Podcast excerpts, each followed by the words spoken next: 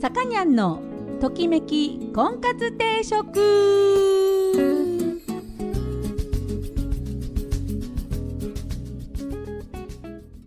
はい、えー、皆さんこんにちは。さかにゃんのときめき婚活定食が今週も始まりました、えー、私結婚相談所母大ジョーナーのさかにゃんでございます、えー、毎度お聞きいただきありがとうございます。今週もよろしくお願いいたします。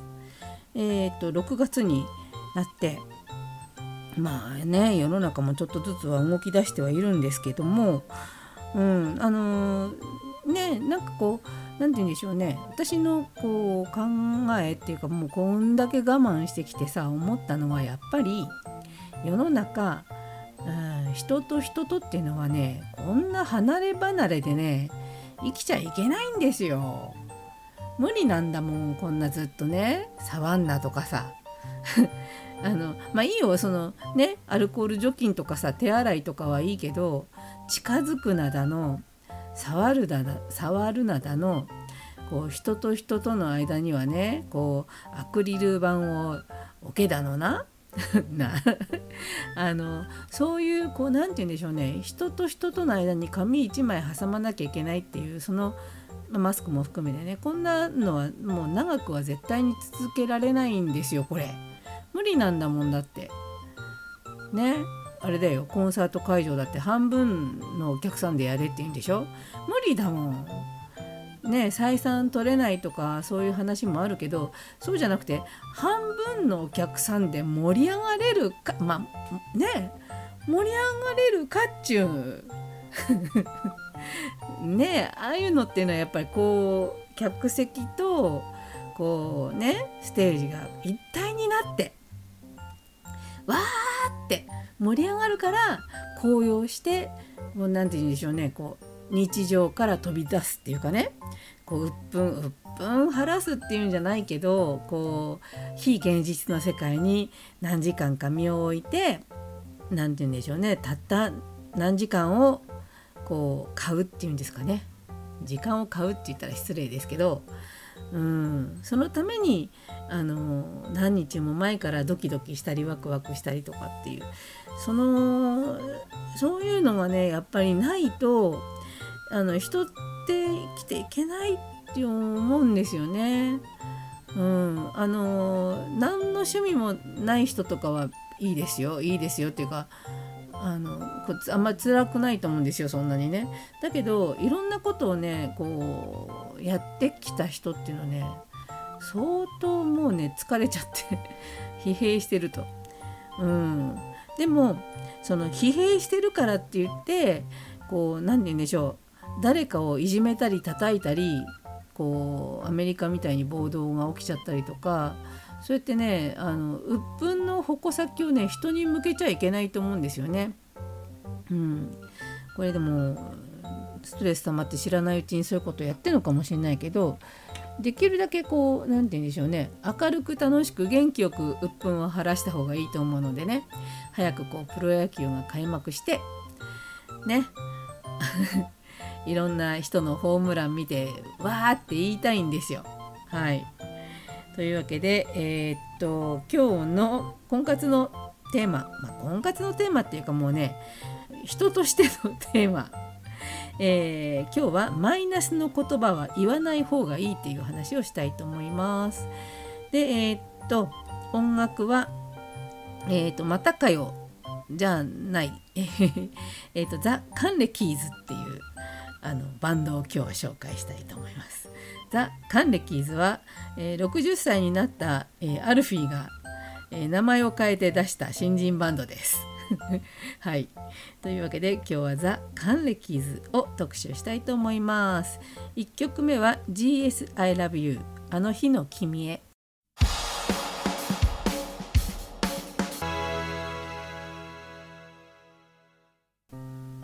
い、トキコンです。今日のテーマはマイナスの発言はしない方がいいという話です。ね、やっぱりこう今のこの世の中ついついねなんかどうなるんだろうねなんてあの不安な話とかもしがちなんですけどもまあまあ不安な話ぐらいならね世間話としてしてもいいかなとか思うんだけどもそのマイナス発言っていうのは自分の気持ちに直接影響しますよこのだって口で言ってんだもん。ね一番近くで音がするんですよ。誰かがしゃべるよりも自分から発する音ですからねそれがこうマイナスのことばっかり言ってるとむちゃくちゃ自分に影響がするわけですよマイナス発言は。そうするとマイナス思考だとかネガティブだっていうふうに思ってなくても自分がそのネガティブ発言だよ発言だけね思考は違ってても発言してしまうだけで物事を悲観的に考えたりとか否定的に考えたりとかする癖がついちゃう。これはあの良くないんですよ。でだからあの、まあ、今自分のそのにものすごく影響するよって言ったんですけど自分に影響するってことはねそれを聞いてる他人にも影響を及ぼすわけですよ。ただ相手の人はそのまま受け入れるってことはない、ね、自分っていうのを持ってるからあこの人ってこんな人なんだっていうレッテルを貼られがちです。はい、で、まあ、例えば、まあ、マイナスなことっていうのは否定的な内容とかネガティブな内容すぐ否定から入るっていう感じのことを言ってるとその人と話してるの嫌になっちゃうもんね。うん、で、まあ、マイナスの方ことを言わない方がいい5つの理由っていうのをここに、えー、出してあります。1信用されない。マイナス発言ばっかりしていると信用されなくなる、えー、口を開けば自分の卑下だったり他人の悪口だったり不平不満だったり、うん、だともう完全に人からね信用されないこの人どこにでもこうやって私のことも悪口他で言ってんじゃないかしらみたいな。そういうふうに思われちゃう。でマイナス発言を普段からそのマイナス発言ばっかりしてるとなんかこう頼れないっていうかこの人にはできないんじゃないかっていうふうに上司から思われるとかあと物を頼んでも嫌な顔するとかね。そういうマイナス発言じゃなくてこれマイナス顔。うん、もう、まあ、相手の人の気持ちをねなえさせる。で、えー、2番、えー、周囲から人が去っていく。うん、やっぱりこう本人は独り言と思って発言してても聞こえてますから人の耳にはね。なんでこうやっぱりそのマイナス発言をする人が一人でもねこう仲間内でいるとあの面白ければいいんですよ。でもただのマイナス発言はあれ楽しくないね。あれですよ。こう漫才のあれあるじゃないですか。ネガティブ発言。なんやねんとかさ。なんやねんはいいのかな。こうなんでやねんとかさ。なんでやねんもいいのかな。わかんないけどその否定する。ね。お前違うぞっていう。あれはあの愛の手だからいいんですよ、うん、人がめいってしまうような発言ね。それやめた方がいいと。それからこれは女の子にとって大事なことよ。ネガティブ発言していると可愛げがないんだそうです。可愛くない。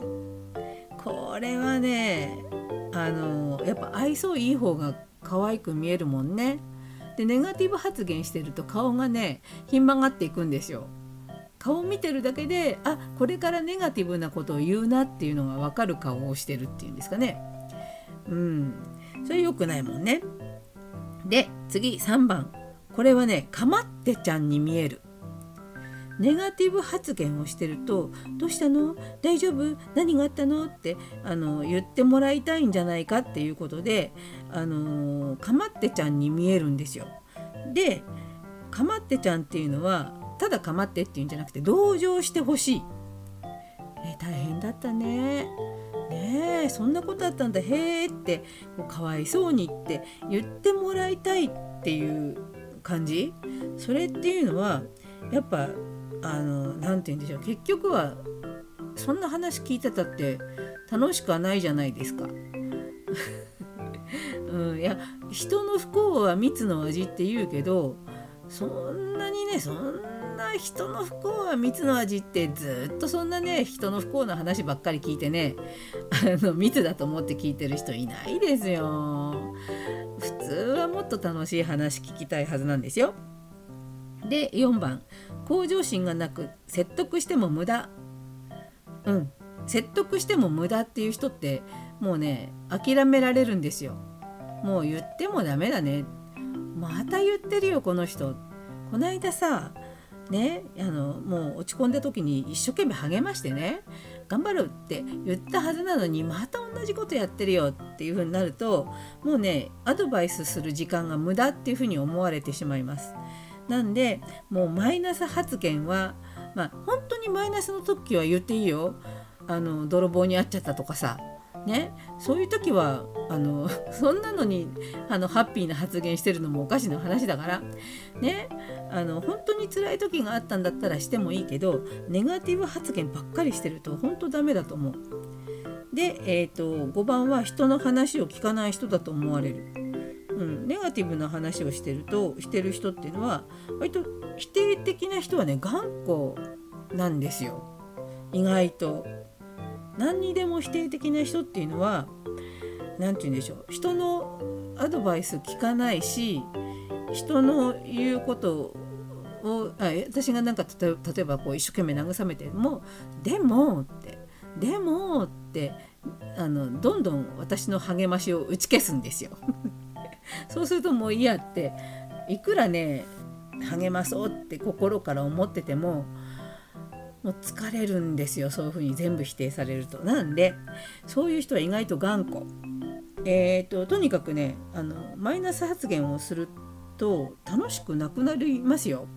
人生を楽しみましょうもっと。あとねネガティブ発言している人はあどういう人がネガティブ発言しがちかっていうのもいくつか書いてあるんでこれはちょっとチラチラとはしょっていってきますね。えーえー、マイナス発言が多い人の特徴。思い当たる人は自分がそうなのかなってチェックしてみてであの当てはまるものがないかねチェックして気をつけましょう。1自分に自信がない。2人生を楽しんでいない。3被害者意識が強い。4他人を信用していない。5人に騙された経験がある。6成功体験が少ない。7友達が少ない。8素直さがない。9妬みや恨みの気持ちが強い。10愛情深く育てられなかった。11周りから冷遇された、え経験がある。12表情にも暗さが出る。はい。ね。あのこういった感じでこうマイナス発言しがちな人の特徴があります。なんでこれはねどうすりゃええねんっていう感じなんですけどまずはまあねあの文句も言ってないのに周りの人に不機嫌そうって思われる顔顔を直しましょう。はい。もうニコニコしましょう。うん。あの口角を上げましょう。ねそれだけで周りの人からこうマイナス思考っぽい人には見えなくまずなります。なんで自分の気持ちを変えるの大変なんでまずは形から入って口角を上げるそうするとおのずとマイナスの言葉は言わないように なってほしいなと思ってます。はいというわけで今日はマイナスの言葉は言わない方がいいというお話でした。音楽はザ・カンレキーズを特集しております。エメラルドの伝説。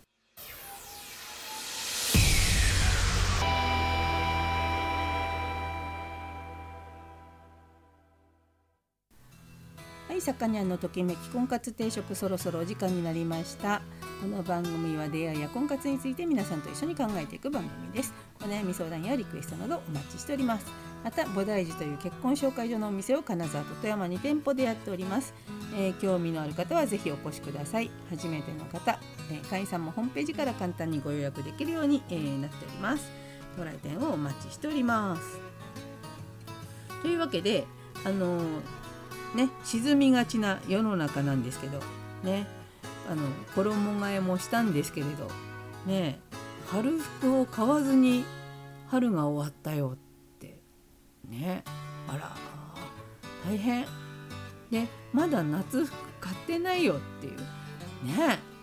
はあこんなことがあっていいんだろうかって思うけど。まあねでもほらね。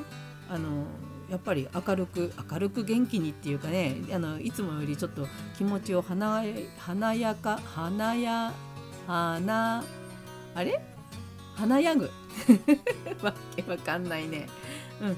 あのいつもよりもね心がねウキウキするようにしようと思って、えー、髪の毛をですね、えー、ピンクに染めてきました。